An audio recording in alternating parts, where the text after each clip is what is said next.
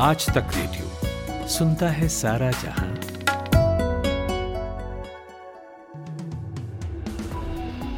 Good evening. Aaj Tak radio पर आप सुन रहे हैं शाम 4 बजे का 5 मिनट पॉडकास्ट। मैं हूं खुशबू कुमार।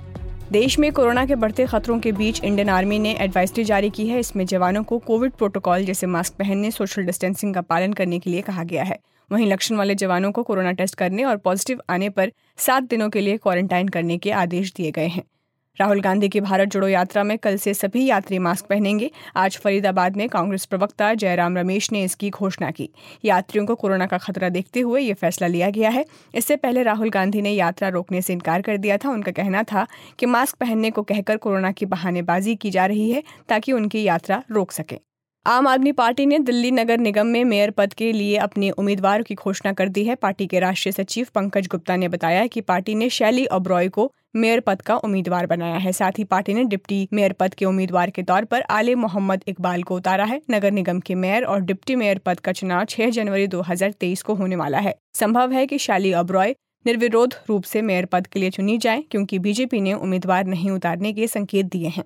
महाराष्ट्र के मंत्री शंभुराज देसाई ने आज कहा कि उनकी सरकार अगले हफ्ते सीमा विवाद पर ऐसा प्रस्ताव लाएगी जो कर्नाटक के प्रस्ताव से कहीं ज्यादा प्रभावी होगा।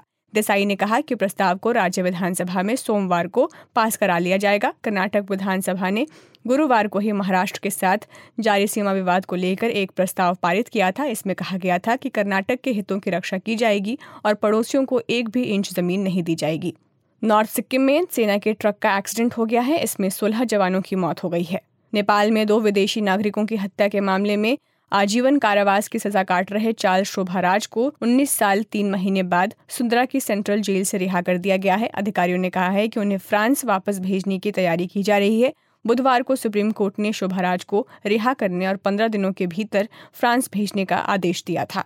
यूक्रेन के रक्षा मंत्रालय ने दावा किया है कि रूस यूक्रेन युद्ध में अब तक 1 लाख से ज्यादा रूसी सैनिकों की मौत हो चुकी है। इतना ही नहीं, ये भी कहा गया है कि यह आंकड़ा हर दिन तेजी से बढ़ता जा रहा है। द सन की एक रिपोर्ट में विशेषज्ञों ने कहा है कि यूक्रेन युद्ध में 10 लाख रूसी सैनिकों की और मौत हो सकती है।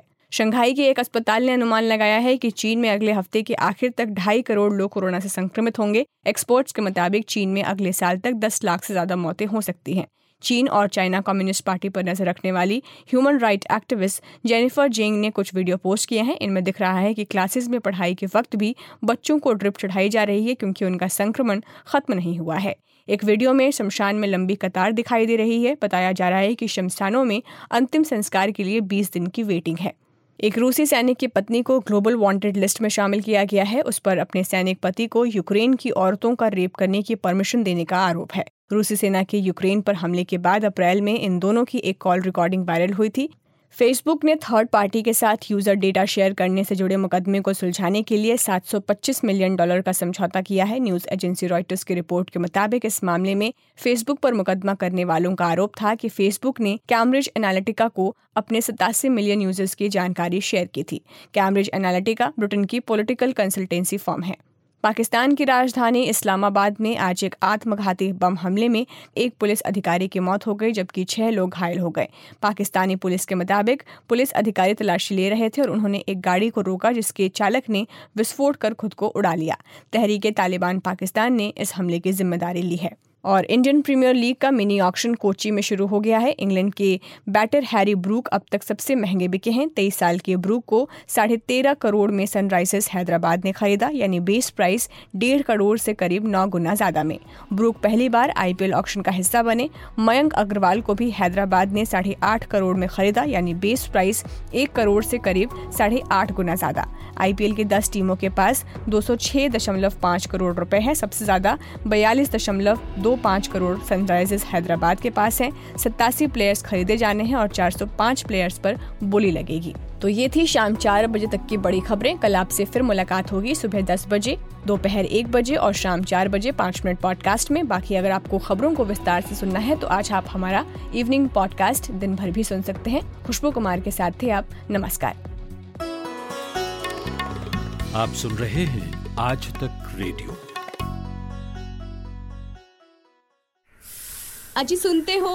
सुनो सुनो सुनो सुनो, सुनिए कहिए कहिए ना, सुनिए खबरों, किस्सों और पॉडकास्ट का नया ठिकाना आज तक रेडियो सुनता है सारा जहां। सुनिए